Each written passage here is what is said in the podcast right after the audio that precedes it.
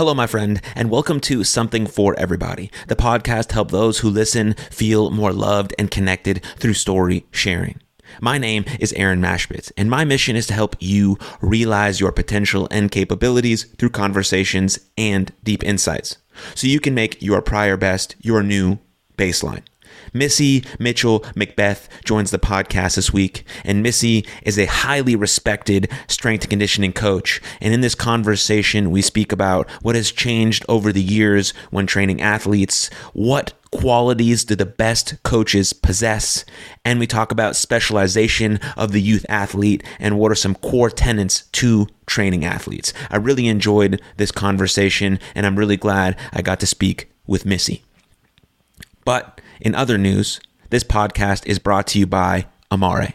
Amare is the mental wellness company, and I use their products every single day. So go ahead, click the link in the show notes, scroll through every single one of their products, and find find the ones that fit you and your wellness needs. Then once you get to checkout, use code everybody for $10 off your entire order. Now, on to episode 216 of Something for Everybody with Missy Mitchell McBeth.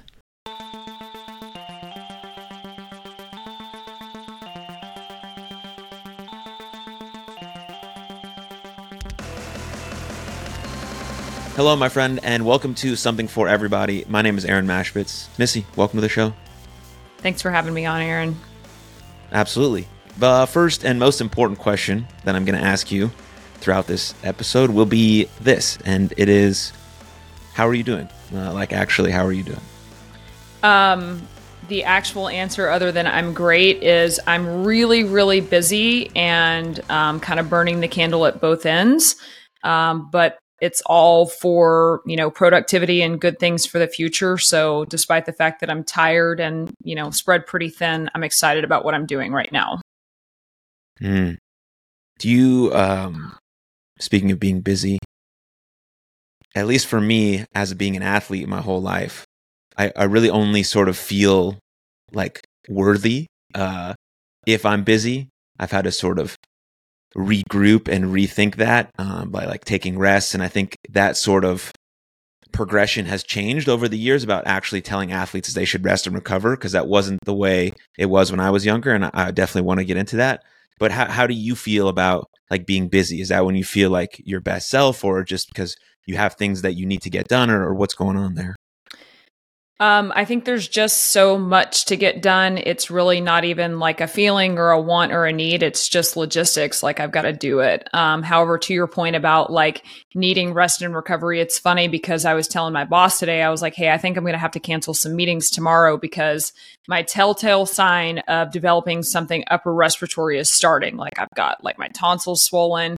So it's going down in the next 30, you know, 36 hours or whatever. And I attributed it to I took a break this weekend and I went and just took care of myself for three days and came back. And all of a sudden, my body's like, oh, you rested? No, no, no, we're not going to do that. We have to get sick now. So, um, it's again, it's really not something like I want to do necessarily is be busy all the time. It's just a product of my life. And apparently, my body doesn't respond very well to rest and recovery. Man, I I feel I feel like uh, that a lot. Um, you know, because I, I, work for myself, and so it's like, you know, if you, the work doesn't get done, like who, who's gonna who's gonna do it? And so, uh, I think people have made Sorry, my dog has entrepreneurship or working right for yourself look way too sexy. Toy. When hold on one second. Okay. Hey, Andy, can you bring me that?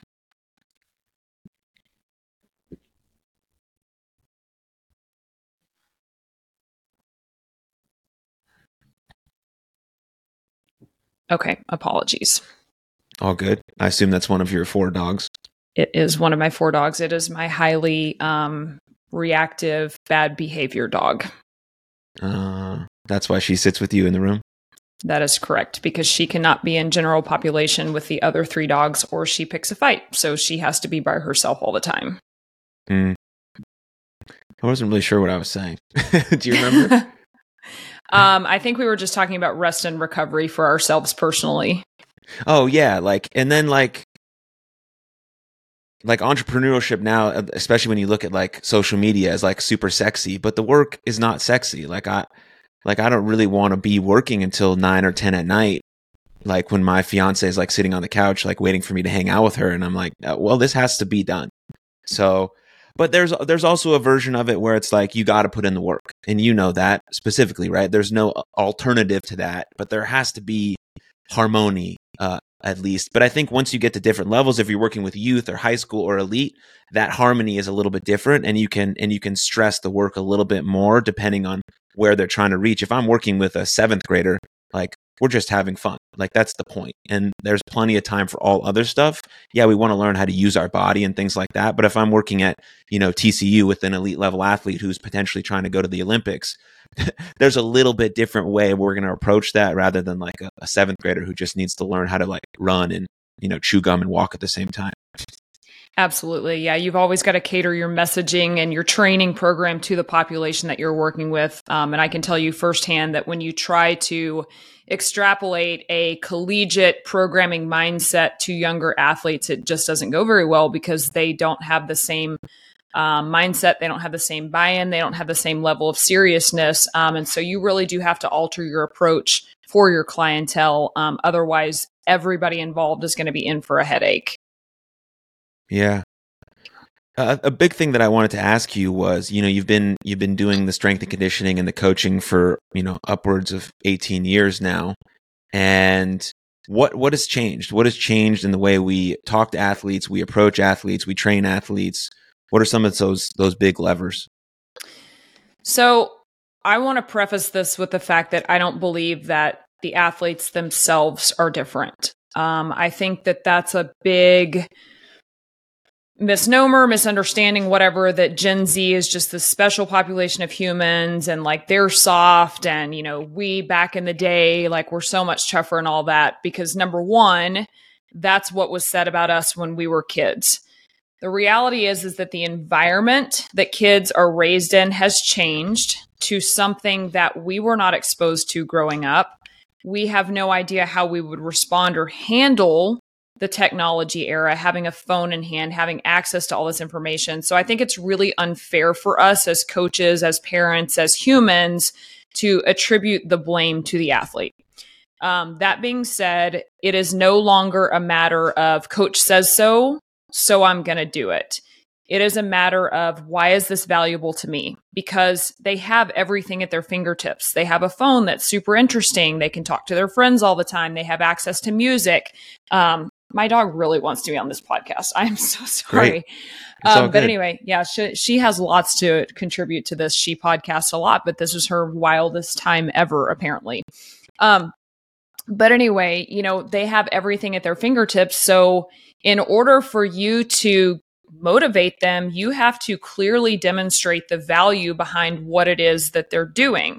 So, like from a strength and conditioning standpoint, okay, Missy, why do I want to do this and take energy away from my sport? How is this going to be valuable to me as a volleyball player? Not just go squat this, go do this sprint, but how specifically is that going to help me? So I find myself from a communication standpoint spending a lot more time teaching athletes why.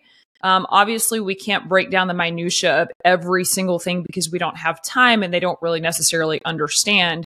Um, but I think that that's a huge piece of it. I think also because it isn't just a coach, I said so, therefore I do it environment, I think that you have to move away from some more traditional coaching methods, which are relatively punitive in nature of you did this wrong, so we're going to punish you. And I think you have to find more ways to positively reinforce them throughout their training process to motivate them because they just aren't motivated by the you know, I said so, or I'm going to run you until you puke because you didn't do such and such. So I think we just have to take a little bit different approach, one that we probably should have taken all along, just because the environment that kids are in has shaped kind of their experience and, and we need to shape our coaching accordingly. Yeah, and, and blaming the athlete or the technology doesn't get you anywhere. Like the the phone is not being removed. Like it's not going away. It's only just going to get more intense. And so we have to then, like you're saying, you know, shape the way we do it. But I also think an element is that now the coaches have to be better. the coaches have to be better. We have to be able to express why and what and how. And, you know, because I work in mental skills. And so similarly, the athletes want to know why they should meditate or why they should be focusing on their breath or how am I going to be mentally stronger? Like, how do I do those things? How is it going to make me better at hitting a volleyball or throwing a baseball the same way with doing strength and conditioning? And if I can't relay that message with the actual finer details of it, then they're just going to brush it off and say, well, it's not worth it. I'm going to go, you know, hit a baseball or work us on these more skill specific things. And so it forces the coach to get better, which also could make the coach um, feel a little insecure about himself because he hasn't worked on some of those skills that could potentially make him stand out from other people who are able to express those finer details.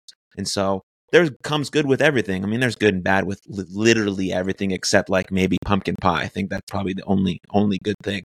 But um, I only said that I, I, had can, that the other night. I cannot disagree with you that pumpkin pie is great. It is a great food. um, but like you know, so like that's that's part of the deal, and that's part of sort of the evolution of the, of the the human being that we're dealing with, which is the most. I mean, it's all relationship based. So if we can't create a relationship, then you know what are we like? I could know everything in the whole world about mindset, but if I can't create a relationship, then no one's going to have that information. Sure, and I think that that's like the biggest you know, I went through that evolution where it was like coaching was easy. I started off in a military town in central Texas and it was just do what coach said and then you would call home if a kid didn't do it or they weren't turning their assignment in or whatever and it was like you would have that kid in your office 5 seconds later apologizing turning whatever it is doing their makeup practice or whatever. You know and fast forward 10 years I've been through a division 1 experience where it's like that's a business model. They're like super serious. They're competing for playing time. And so again it's do what is you know do what you're told kind of situation.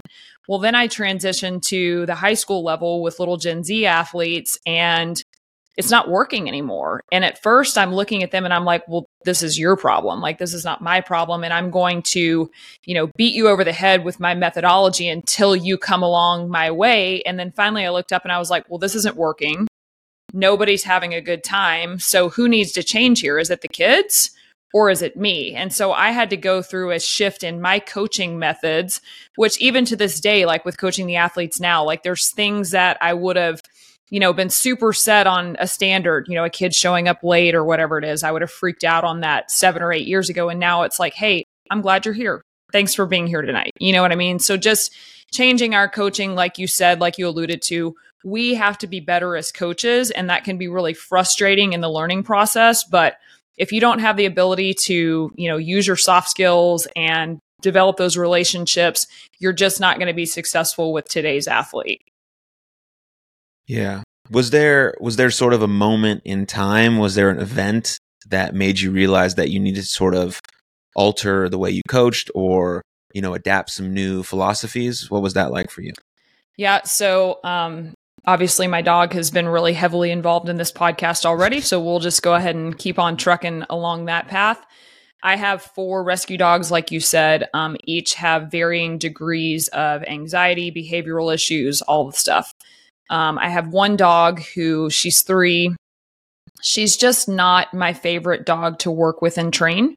However the other dogs love her. Like she has so many upsides. She's super sweet you know all the stuff. Well, about the time I had gotten her and was starting to work with her and train her, I had an athlete that I, and, you know, coaches will be like, oh no, I don't dislike any of my athletes. And I'm like, that's a lie.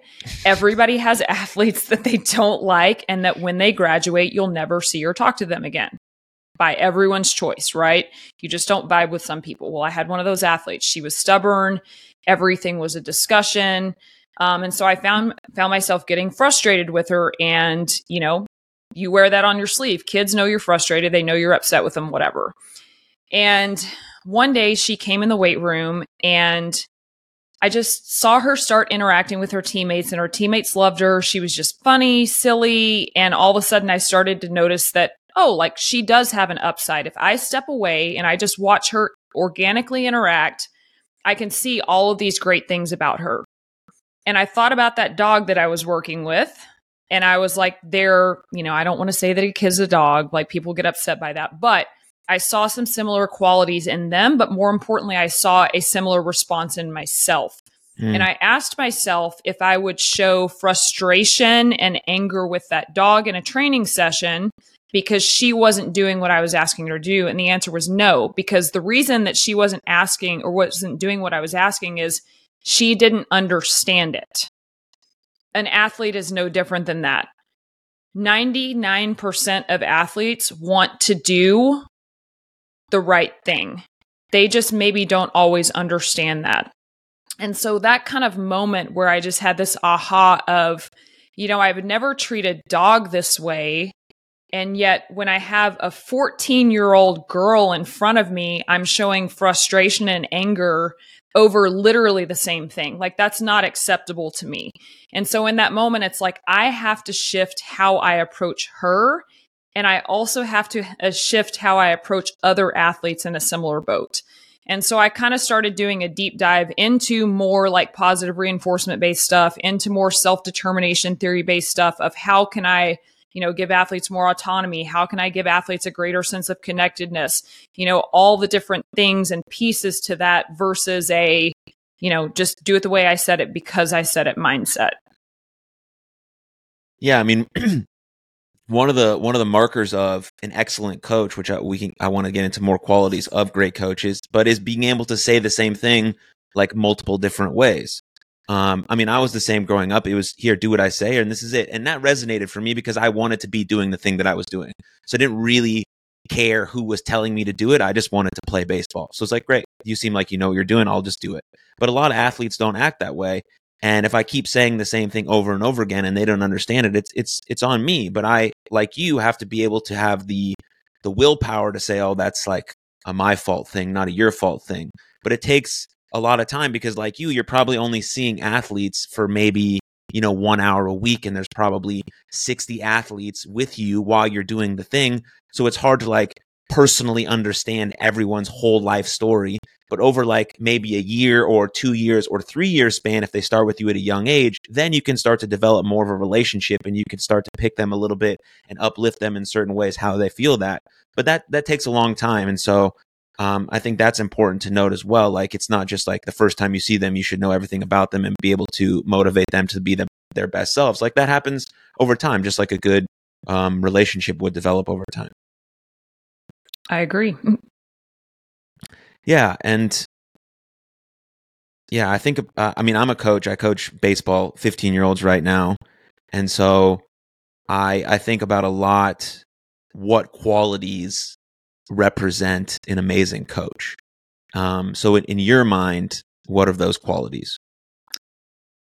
I think probably the biggest one that I've alluded to, and you just did as well, is that the understanding that every athlete that you work with is not you. They may not be like you even a little bit. So I think sometimes as coaches, we have that familiarity bias where we want things to be the way that they were when we were growing up or the way that we like to be coached. So we've got to kind of cast that aside to be a great coach and find exactly what motivates every single athlete. Um, and like you said, that's not a I know it on day one process. That may be a hundred mistakes before you get things right. But I think little ways that you know we can facilitate that. I like to um, try to get to know my athletes one way that I do it. I'm not, I'm very introverted. So I'm not that coach that's just over in the big middle of everybody's life. And I'm trying to manage this session. And like you said, I only see them an hour a week. So it's difficult to do those things. But something that I've put into place is having athletes coach each other. And mm. then when the athletes are coaching each other, I can walk around and I can say, like, hey, how do you feel today? How were your workouts at school? And through some of those really simple questions that relate to training, you end up finding out a lot about those athletes and you find out, you know, what their personalities are like and how assertive they are. And more importantly, their understanding that, you know, I'm not just this person in the weight room telling you what to do. I legitimately have an interest in you, what you're doing, how I can help you with the, with your career. And I think that kind of ties into a next big point of as a coach, a great coach understands like my playing career is over. This is about the athletes in front of me and giving them the very best experience, whether that's an experience like I had or one very different, how can I best serve them either to, you know, for me, a big realization was the first time they come in the weight room with me, maybe the first time they're ever in a weight room in their whole life. And so that pivotal moment can make the difference between this is something I hate and I will not continue doing this and not continue the life skill of fitness, or this is something that I'm excited about and makes me feel good about myself and probably something I'm more likely to continue. So again, just, you know, tailoring our message to the clientele in front of us. Um, with that comes humility. Again, it's not about you as a coach. And I think very, very often we see, um, and particularly at the high school level, I find this to be honestly really comical when you see coaches with big egos because I'm like, you know, I came from the Power Five level, right? So to me, it's like, you're Gary Patterson, you're the head coach of TCU, and you've won a Rose Bowl and all the, these other bowls. Yeah, you you get to have an ego about that. Like you're Gary MF Patterson, right? But then like I transitioned down to the high school level and I see these coaches with egos and I'm like, you think like we think we're big time because we're at the 6A, which for, you know, people outside of Texas, that's our largest classification. Like you think that you're big time because you're a 6A football coach or whatever it is. And it's like, no, nobody knows who you are. Like, and so it's, it's comical to me when you see coaches that have an ego about them, like where, you know, I'll go in and say like, oh, I'm one of the best youth and developmental athlete coaches for volleyball volleyball in the country. That's my expertise but i don't have an ego of i can't learn something or get better for my athletes. So i think that's another huge piece is like humility dropping the ego recognizing it's not about us it's about our athletes. Um, i think that that goes a long way as a coach because that's going to help you continue learning because just as athletes are evolving with the times we have to evolve with our knowledge and the times as well yeah, I mean, coaches should be trying at least to embody all of the traits they want their athletes to possess. So if I'm this head football coach at a 6A school in Texas and hasn't won a game in 5 years, but I still think I'm all that in a bag of Cheetos, then my then I wonder why my kids are being obnoxious in class or having an ego about them when they walk through the halls I'm like, I didn't teach them that. Well, you're teaching them that through sort of the way you present yourself and the way you talk to teachers and the way you want special treatment for your athletes when they're all in high school and they should be doing all the normal things that everyone else is doing. If you want them to feel calm, cool, and collected under pressure, that's how you have to feel when they make a mistake, that you're calm and cool and collected and all of these things. And if you want them to be humble, if you want them to be understanding of someone's different, diverse background, you have to do the same thing. Because all kids, even in high school, especially younger than that, are just watching what you do and they want to do what you do. Um, not specifically for like a coach who is a head coach. And obviously, it works in the weight room too. Like if, if I do this movement properly and show you what to do, then the athletes are going to do it as well. And then the kids you have coaching them also in that sort of um, thing that you've created also makes it much more likely that they're going to do it because they see role models, they see you as a role model, and now everyone's doing sort of the same thing to get better. So it all falls in line with how your words and actions line up, I think. Yeah, I totally agree. Um, I think being a role model is huge. And I think there's a big disconnect often in coaching between what we say is important and what we actively demonstrate is important. And so I think you hit the nail on the head with that of athletes are watching every single thing that you do act accordingly. Like that doesn't mean that you have to be able to go out and get on the line of scrimmage right now or I don't have to be ready to go play, you know, in a 17U volleyball tournament at the highest level in the country. But if you tell, you know, coaches make up things like, oh, having your shirt tucked in is really important in practice. Okay, well, coach, you better tuck your shirt in too. Otherwise, like you're just painting yourself into a corner with irrelevant rules. And athletes are going to, whether they call you out or not, in their mind, they see that you're not doing the things that you're asking of them. Um, and mm-hmm. I don't think that, well, I have a college degree and I've been through this. That's not a, like, that doesn't hold water anymore with athletes. And it really shouldn't hold water with us as adults. Yeah, very interesting story uh, that I have about when I started coaching 12 year olds. Um, you know, I told them that I played baseball. I told them that I played Division One. doesn't doesn't matter. The only time they started listening to me about hitting is when they saw me hit a baseball on the field and it went farther than they could hit it. They're like, "Oh, like maybe we will listen to him."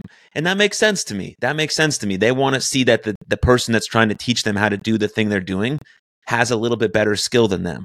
And not that you always have to show kids, but that's something that is important because they're learning from that. I mean, they see people on TikTok all day who are doing all of these cool things and they want to, those are their role models. But if we can be like in person role models, expressing those things in the right way, um, then that's important. And that's, that was like an interesting learning tool for me. Like, not that I have to go hit on the field and take BP with my team, but it, it they want to know that you can do stuff. So you get out there and you field some ground balls and you play catch with them and you do all this stuff. Now, when they get past my skill level, I'm not sure I'll be able to handle that, but right now I can, I can, I can still move a little bit. So it's all good.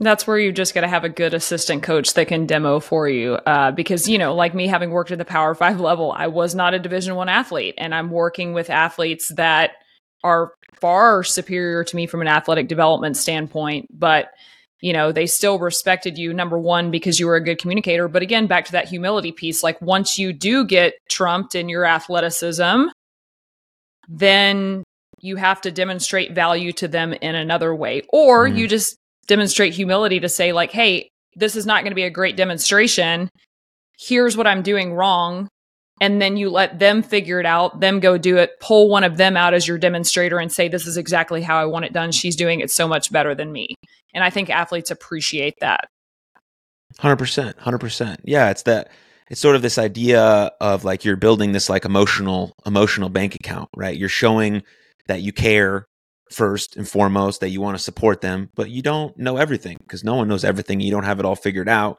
And the more honesty you have, the more money you're putting in that bank account. And let's say you do make a mistake or you say the wrong thing. When you do apologize, you have so much money in that a bank account that when you withdraw some, it's not that big a deal and the athlete still continues to trust you. Now, if there's no level of care or support and you mess up, they're like, well, I'm done with that person. Like they, they have no value to me. They're not going to show me how to continue to get better because we have no, you know, uh, there's there's no money in the account, and so all the withdrawals are done, and so now I'm I'm in negative balance. You know, I guess I've kept going with this money analogy, but it is what it is. I actually really I've not heard it in this context before. I've heard it in the context of like you know, an off season, every time you train, you put money in the bank, and then like in season, every time you practice and compete, you withdraw it. But I really like it from the emotional standpoint because I agree, like you know, you have this long history of positive reinforcement with athletes and building a relationship so that when the time comes to be honest and to correct them, it's not hurtful. It's not a personal attack. They understand that it's coming from a place of genuinely wanting them to get better. And they're much more receptive to that versus the flip side, which is just constantly correcting them all the time with no relationship. Then it's just like, coach is mean kind of thing. Mm-hmm. Yeah, there has to be uh, positive reinforcement within ourselves, and that's something we can learn to do, but also from the outside. And it's much more important to to praise effort than someone's outcomes, right? Thank you for working hard. Thank you for showing up today. I see your effort. I see your hustle. Now that may turn into a great play or a great performance. That's less important than how we got there. And you can especially do that in the weight room because you got to show up in the weight room or else you're never going to see the gains you want. You can't just like think about lifting weights. you know, it doesn't uh, it doesn't work like that. But if you put the time in, there's there's a way to see it like so tangibly that I think is is cool for for you athletes. Froze. But that cut out on you? Yes, yeah, you froze for about the last 20 seconds.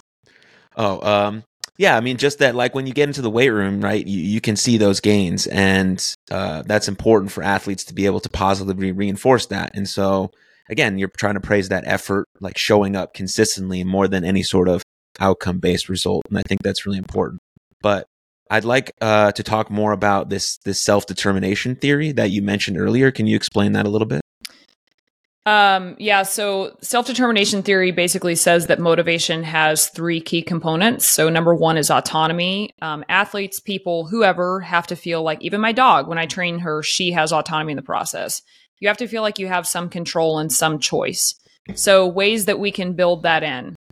Obviously, if I have a, you know, I train as young as 11U, and so I have a seven year old on my team. My little seven year old is not going to be able to come in and decide what she's going to do top to bottom in her program, right? That's not a realistic ask of her, and she would not make good decisions more than likely. However, I can give athletes choices and things that either don't matter, like maybe they all want to pick their Tuesday workout shirt, if that's a thing, or they want to pick their travel suit, or they want to choose between two styles of running. Okay. Or we can give them controlled choices where we narrow it down and say, you know, we've got this hip mobility exercise. Do you want to do exercise A or B? Well, I want to do B. All right, cool. Do five reps. They're going to be more motivated to do exercise B because they feel like they got to pick it. All right. So autonomy is a big thing in motivation, and you can see it in the workplace. Um, it's much different when you take on a project yourself because you're excited about it, you know, and you give yourself some direction versus being handed grunt work and said, like, hey, you're going to do this. You know, it can be the same task, but choosing to do it make you know gives you more motivation. Not always practical obviously like sometimes like we've discussed things have to get done um, but autonomy is one. The next one is competence. So athletes people they need to feel like they're good at something or that the something that they're working on is going to benefit them and make them better in some way. So like you just said praising effort um, we're timing sprints right now. And it's like I've got some kids that are running 11 miles per hour, and then I have some kids that are running 15 miles per hour. If I do nothing but praise the 15 mile per hour kids, the 11 mile per hour kids are going to shut down because they're so far away from that, they feel like they're not good at anything. But if I instead praise an 11.1 and then an 11.2 and say, oh my gosh, your effort was so great, you're getting better you know they're seeing their results. That's actually why i'm a fan of frequent testing in strength and conditioning instead of every six weeks is you can show them you know really daily progress daily um, improvements and outputs for their efforts. You know they get that feeling of competence and that's going to make them more motivated. And then the last one which we've already touched on a lot is relatedness. They have to feel a sense of connection to you as a coach to their teammates. And so obviously all the ways that we would build relationships with them and have, you know, that history of positive reinforcement, you know, that bank account that you talked about, the more we can fill that bank account for each individual athlete, the more we're going to get out of them from a motivation standpoint. Hmm.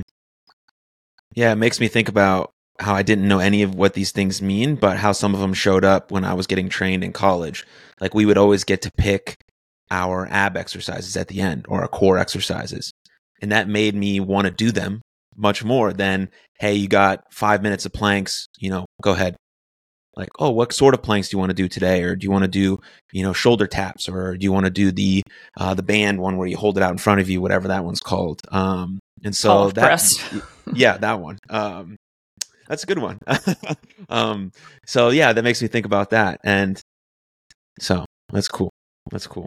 Um, my next my next sort of point of emphasis would be the coaches themselves. We talked a lot about coaches working with athletes. And, you know, we talked about some qualities that really good coaches have. A lot of those coaches are just servants. All they want to do, they want to serve and they want to be of value and of service to the people um, that they care about because they love doing this thing, right? No one really gets into coaching except for the coach of the University of Alabama or some college coaches to get rich. A lot of us just do it because we want to do the thing that we want to do. Like we love the sport or whatever we're talking about or the movement. We love it. And so that I think sometimes can take away from the coaches actually taking care of themselves. They're just too hyper focused maybe on taking care of the athletes. Um, so, so what do you think about that? Why coaches sort of ignore their own health, their own well being, um, and their own, you know, service to themselves? Yeah, I'm pretty outspoken on this one. I actually uh, was a partner in a business that addressed um, specifically coaches' health at one point, um, which I sold my share to go on my own solo venture, which I'm writing a book and all that kind of stuff. But I think it's, you know, you hit the nail on the head. It's, I've got to do all these things for everyone else. So I'm, you know, if I'm, I'm a high school coach, I coach two sports, one of which I may not know anything about. So I've got to learn to coach that sport. Now I'm teaching one to two classes and I don't have a conference period because I give that up to do tutorials with someone or I have to have a department meeting or whatever it is. So then I take all the work that kids are doing and I have to take that home and grade it. Oh, by the way, I have a family. I have to drive the bus to and for, from games. In that 24 hours that we all get, at some point, there's just not enough time. Mm. Right. And so, you know, people come home like I, coaching full time. I'm coaching part time now, but coaching full time, I would come home just so exhausted. It was six or seven days a week in the early stages of my career, um, sometimes like 17, 18 hour days, crazy schedule. You don't want to work out. You don't want to train. And then, by the way, you don't want to cook when you get home. So you just hit the drive through, right? And so it's really, it's not a product of people being lazy. It's actually a product of people working really, really hard. They just themselves is the, the one thing that falls by the wayside. Um, but I think that that actually should be one of the first things that we take care of um, is ourselves physically and then also mentally and emotionally because coaching is draining. It is exhausting. And so even getting you know from a physical health standpoint like getting to where i recover better getting to where i have more consistent energy throughout the day that's going to make me a better coach. From a social emotional mental standpoint i have to be in the right frame of mind to go coach so that when an athlete frustrates me, so that when a parent frustrates me, so that when the game is not going the way that I want it to go, I respond appropriately in a way that, to use the bank account again, fills that bank account instead of continually withdraws it. And so I think that when we look at our own bank accounts, like we do have to be making deposits into that so that we're not con so that we're not, you know, overdrawn. We're n- we're not negative balance because that is going to negatively impact your coaching whether you think it is or not. So I think really really important to just carve out time for yourself just as you would if one of your athletes came in and said, "Hey, like, will you come work with me on passing or setting or whatever for 30 more minutes?" You would find the time as a coach to do that. You've got to do the same thing for yourself. Yeah, I think this it's this idea of just trying to be proactive instead of reactive because we want our athletes to do the exact same. You're going to you're going to do some stuff with your volleyball players jumping, landing that are going to help hopefully prevent ACL tears because that's something that happens very commonly in volleyball. So we're going to be proactive with that. We're going to learn how to jump. We're going to put it in our dynamic warm up. We're going to do things like that. So hopefully it doesn't happen, right? It might still, right? Whatever. But we're going to try and do that. And the same thing with a coach. Like I am going to proactively try and take care of myself. If I have 10 minutes to do something, great. I'm going to go for a walk to try and clear my head. If I have 30 minutes, okay, maybe I'll pop down to the wherever the weight room is and try to get some some lift some weights in. Or maybe I have some time to just journal out my thoughts, or maybe I have an extra hour to spend time with my kid, or whatever the case may be. If we can start being proactive, because we're going to schedule out our whole day. So if we can just put some non-negotiables in, like, "Hey, uh, coach, can you do this meeting here?" Then I think it's it's if you're honest with your player, like, "No, I, this schedule, this time is is for me actually like, and when you put stuff in your schedule, I want to honor that as well. And we're teaching people these lessons for life um, while being the role models we set out to be. And so I get it. Like, because for a long time before all these things got specialized, the head coach was everything. He was the speed and agility. He was the strength and conditioning. He was the therapist. He was the mental skills coach. He was the trainer. He was the doctor. He was everything. And now I know at some schools where they don't have a large budget, that the coach to this day is still doing that same thing. Now we've progressed where we have a lot of specializations like you and I in our specific fields, but it's still hard to get coaches to buy into that because this is their baby. This is everything that their whole life is about. And I get that full wholeheartedly. Like I don't want anyone coming here messing with my culture, my athletes, what I don't know what you're doing.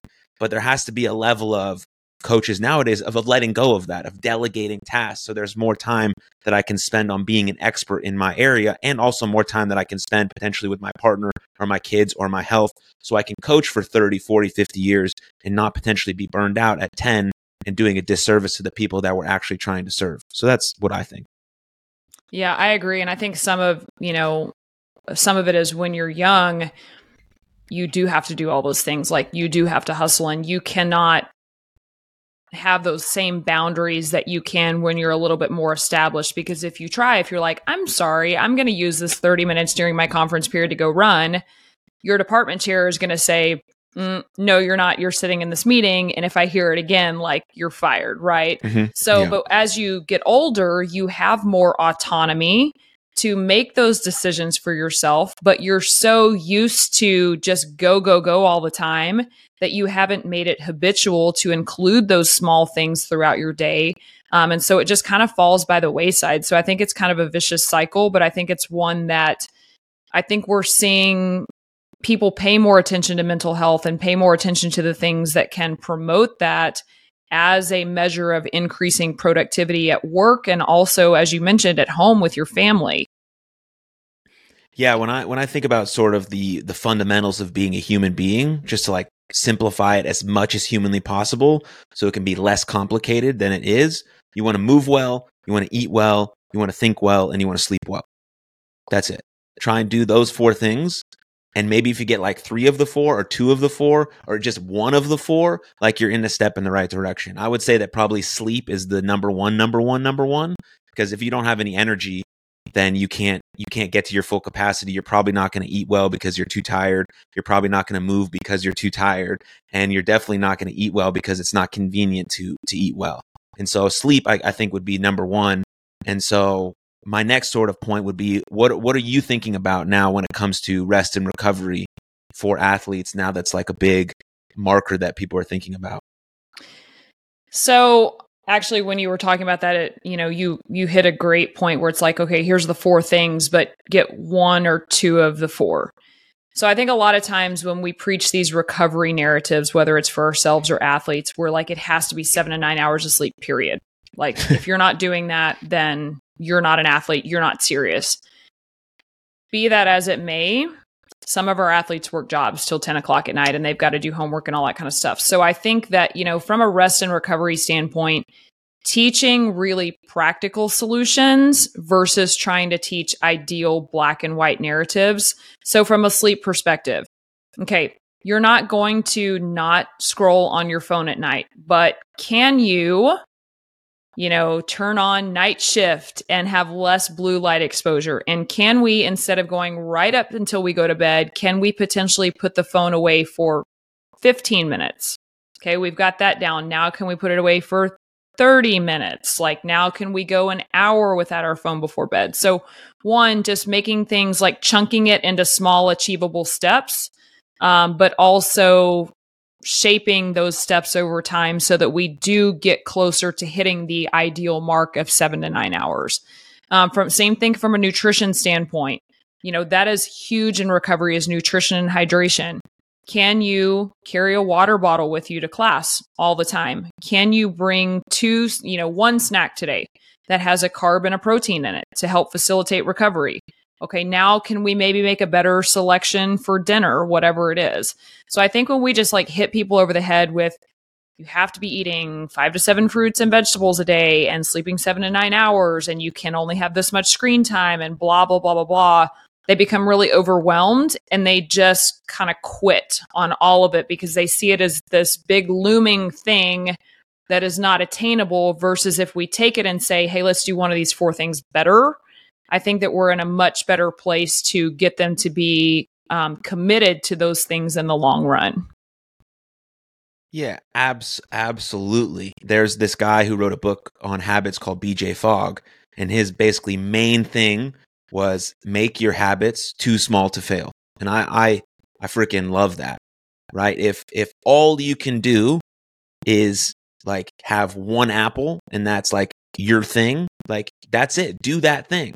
Like, so if all you can do is have five minutes to go for a walk, that five minutes is fucking incredible and it will help. It's not too little, it's not too small. And then when you're starting to build habits and you want to build a habit, like the phone thing.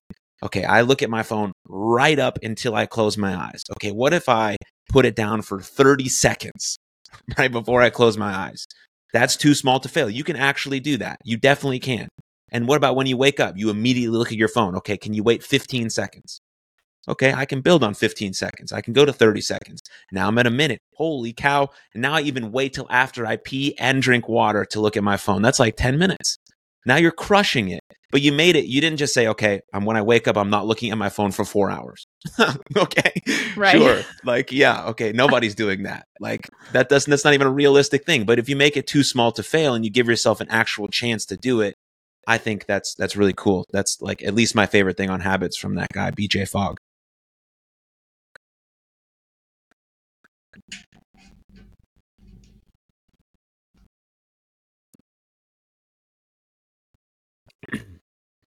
Um, and so one of the other things that I thought was interesting that we could talk about.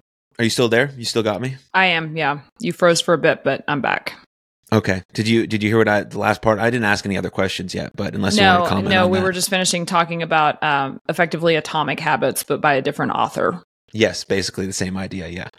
Yeah, I can't always give James Clear all of the credit. Okay, there's other people who write books on sure, sure. um, but the last thing is that a lot of people talk about nowadays is um, this idea of specialization.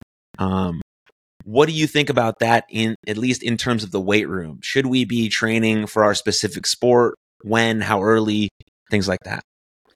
So this is actually going to be the first section of chapter 1 of my book that should publish in the spring, but whoever Great. came up with the idea of sports specialization in the weight room um, has a really poor understanding of long-term athletic development and they have a really good understanding of marketing because they've marketed this concept of that we have to be training specifically for volleyball and specifically for basketball and whatever. And you'll see it in my like when I post Instagram videos, I'm like three exercises a volleyball player should be doing and it's like, well, this is actually three exercises everyone should be doing, but you're trying to hit the volleyball community over the head with it.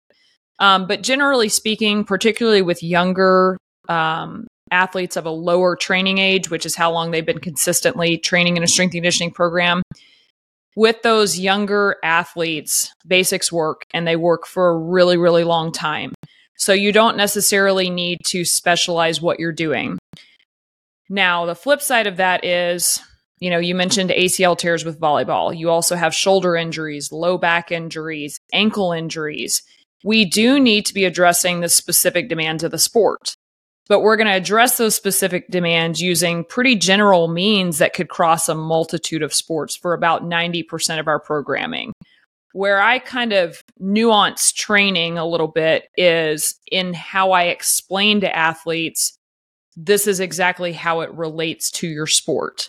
Um, but no, we don't need to be specializing and doing, you know, sport mimicry exercises, which is basically performing the sport movement under load. There's a million problems with that. Problem number one is that very often, like the resistance is too high to actually be performing the movement at a speed that transfers to the sport. So mm. it eye tests as a good exercise with transfer to the volleyball court, but in reality, it's too slow or you know, the muscle contraction does not occur at the right point in the range of motion because of how the load is on the band or whatever it is. So it looks specific to a parent or a sport coach, but to a strength coach, we're like, no, that's that's not it. That's not the move. Um, so I kind of got a little off track there, but you know, basically, we don't need to be doing that from the standpoint of there's not as much transfer, but also the fact that you know, let's say that we're we're loading a volleyball spike approach well, they're already doing that a million times a week in practice. So then in training, we're going to go do that a million more times a week. Like that doesn't make any sense. Meanwhile, while we're focusing on that, we're not focusing on the other, you know, several movement capabilities that athletes need to be successful. We're not focusing on speed, power, strength, you know, in general movement capacities. Um, we're just continuing to hammer that same like jump, jump, jump, jump over again, over and over again that they're already getting a ton of. We need to take our training and we need to fill the other buckets that the sport does not fill to develop a more well rounded athlete. Because ultimately, athleticism is going to serve as the foundation for sports skill. So if we want to build a taller structure of sports skill, we're going to need to build a wider base with that general athletic development when they're young um, so that they are more athletic, and a better athlete is going to make a better volleyball player with skill being equal. Mm. Yeah, that's very important. Very interesting. Because a lot of people talk about that in terms of like only playing one sport and getting really specialized in that sport very quickly and early on.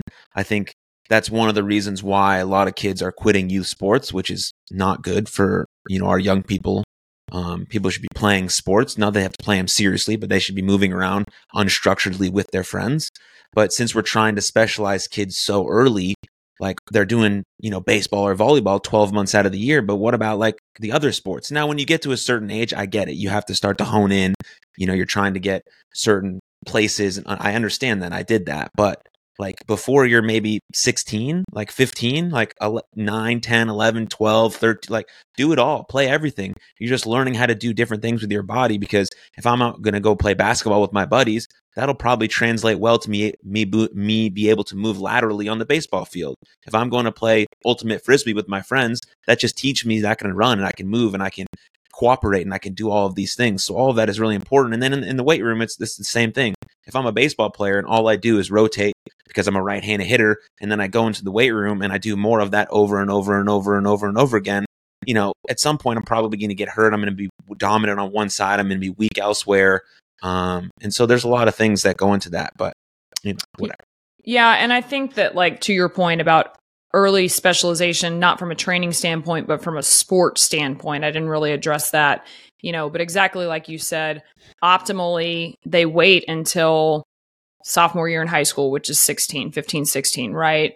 But for the ones that have already specialized young, and there are cases where kids don't want to play another sport. And again, like back to that autonomy, like, are you going to force them to play two sports when they don't want to? Like, that's huge. And like the, I always say I'm not going to weigh in on football stuff, but it's like football coaches that are like forcing a kid to play a second sport in the spring, like to be competitive. And it's like the kid doesn't want to do it. And it's not because the kid is lazy, but the kid just has no interest in wrestling or track or baseball or whatever it is. Like, are we going to force that on people? Like, is that really a better system? Um, so if you do have a single sport athlete, because sometimes kids are in theater or they're in choir or they're in orchestra, and so they or they go to church a lot or you know whatever it is, like there's a million reasons why they might or they have a job they might not want to do another sport. So we have to supplement the fact that they are specializing early with a well-rounded strength and conditioning program mm. that fills the buckets that another sport might. And that's where I think that you know like the phone's not going away. Early sport specialization is unfortunately not going to go away either because the skill demands of sports are so tremendously high right now. You know, I always say we would not have won a state championship at Byron Nelson in volleyball had our athletes not been specialized from, from a young age because the skill that was required to win at that level was so high they they couldn't have done it um, if they were all playing basketball and running track. That's just the reality. So what do we do instead? We've got to get them participating in strength and conditioning to offset those overuse injuries, like you referenced. Yeah. Do you do you have a core set of exercises that you think are, are important for everyone to be able to do and master? Um, I mean, generally it's, you know, every strength coach shocker, squat hinge, push pull, carry brace, and rotate, right? Um, what each specific one is going to look like for every athlete. Like not every athlete is going to. I don't. I don't back squat athletes um, unless I absolutely have to. But a rabbit hole. Let's not go down. But anyway, that you know a squat pattern. Okay, but what does that look like for each individual athlete? If I have a six foot four kid that has super long femurs probably a heavy barbell front squat is not going to be the best option for her unless she has really good mobility. Okay, so she might be doing a goblet squat on a wedge, or we might be using a split squat, a single leg exercise instead. Um, so the basic patterns are going to be the same for everyone. How those patterns, you know, fit into each individual athlete's training program are going to vary. However, I will say if you catch them pretty young, um, like my 11 and under kids, my 12 and under kids, like I'm catching them at an age where if I can get strength in some of those, you know, end ranges of motion, then we can maintain that over time. Um, and so those athletes, you know, if they start younger, you're more likely to see more of them doing whatever your top tier exercise and your progression later down the road. Mm. Yeah, so you, you want to have a just like a sport, you want to have a base layer of learning some of these important movement patterns, but they're uh, person and sport dependent on what you might be what you might program into their their uh, workout plan. Yeah, less sport and more person because as I said, particularly at that lower level, you know, it's everybody can benefit from lower body strength and upper body strength. So it's like what are the best ways to train lower and upper body strength? Well, it's going to be some sort of you know, squat variation or lunge variation and some sort of pressing motion um, that's going to cross every sport. Hmm. Awesome. Fantastic. Well, thank you for your time, Missy. I really appreciate it. Yeah, thanks for having me on. Absolutely. Uh, what's the best place for people to go find you, learn more about you, contact you, send you DMs? Sure. Um, Twitter and Instagram, my handle is at Missy M McBeth, and it's McBeth with no A, so M C B E T H. And then my website is safeirontraining.com. Fantastic. All of that uh, link below in the show notes for more on Missy. But thank you for your time, and we'll see everyone next time. Cheers.